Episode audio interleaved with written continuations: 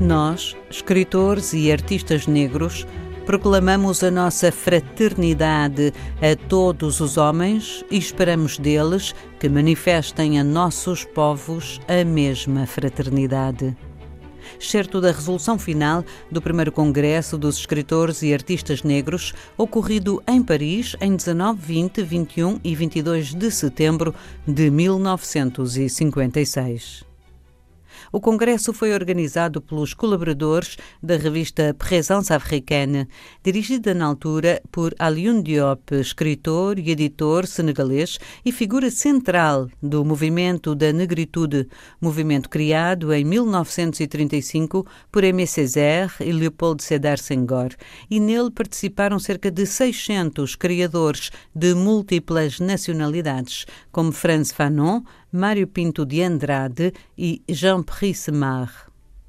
Inúmeras cartas de apoio foram lidas durante o Congresso, como a que Williams Edgar Dubois, sociólogo, historiador, editor e ativista norte-americano, escreveu, criticando o governo dos Estados Unidos da América e defendendo o socialismo como via de libertação para os países africanos.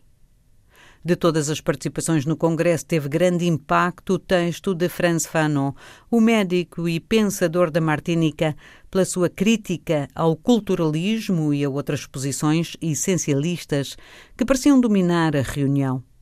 Num trabalho que haveria de ser publicado em 1956, intitulado Racismo e Cultura, marco fundamental para o entendimento e exegese do racismo e suas consequências para a mente dos oprimidos.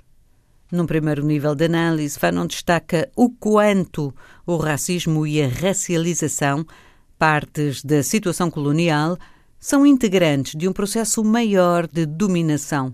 A violenta dominação capitalista e as suas relações de produção desiguais e baseadas na exploração.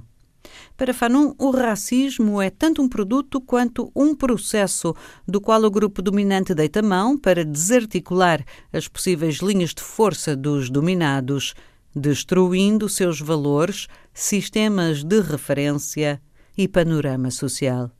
Vale dizer que nem todos os membros e participantes no Congresso partilhavam as ideias de Fanon e uma grande discussão teve lugar sobre diferentes perspectivas no que diz respeito ao culturalismo essencialista. A história autoriza-nos a afirmar que novas visões sobre o colonialismo e a liberdade tomaram forma.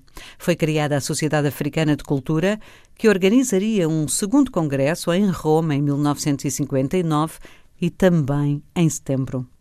As sugestões de Ana Paula Tavares para os ouvintes são hoje a leitura de Franz Fanon, Cultura e Racismo in, em Defesa da Revolução Africana, Lisboa, Sá da Costa, 1969.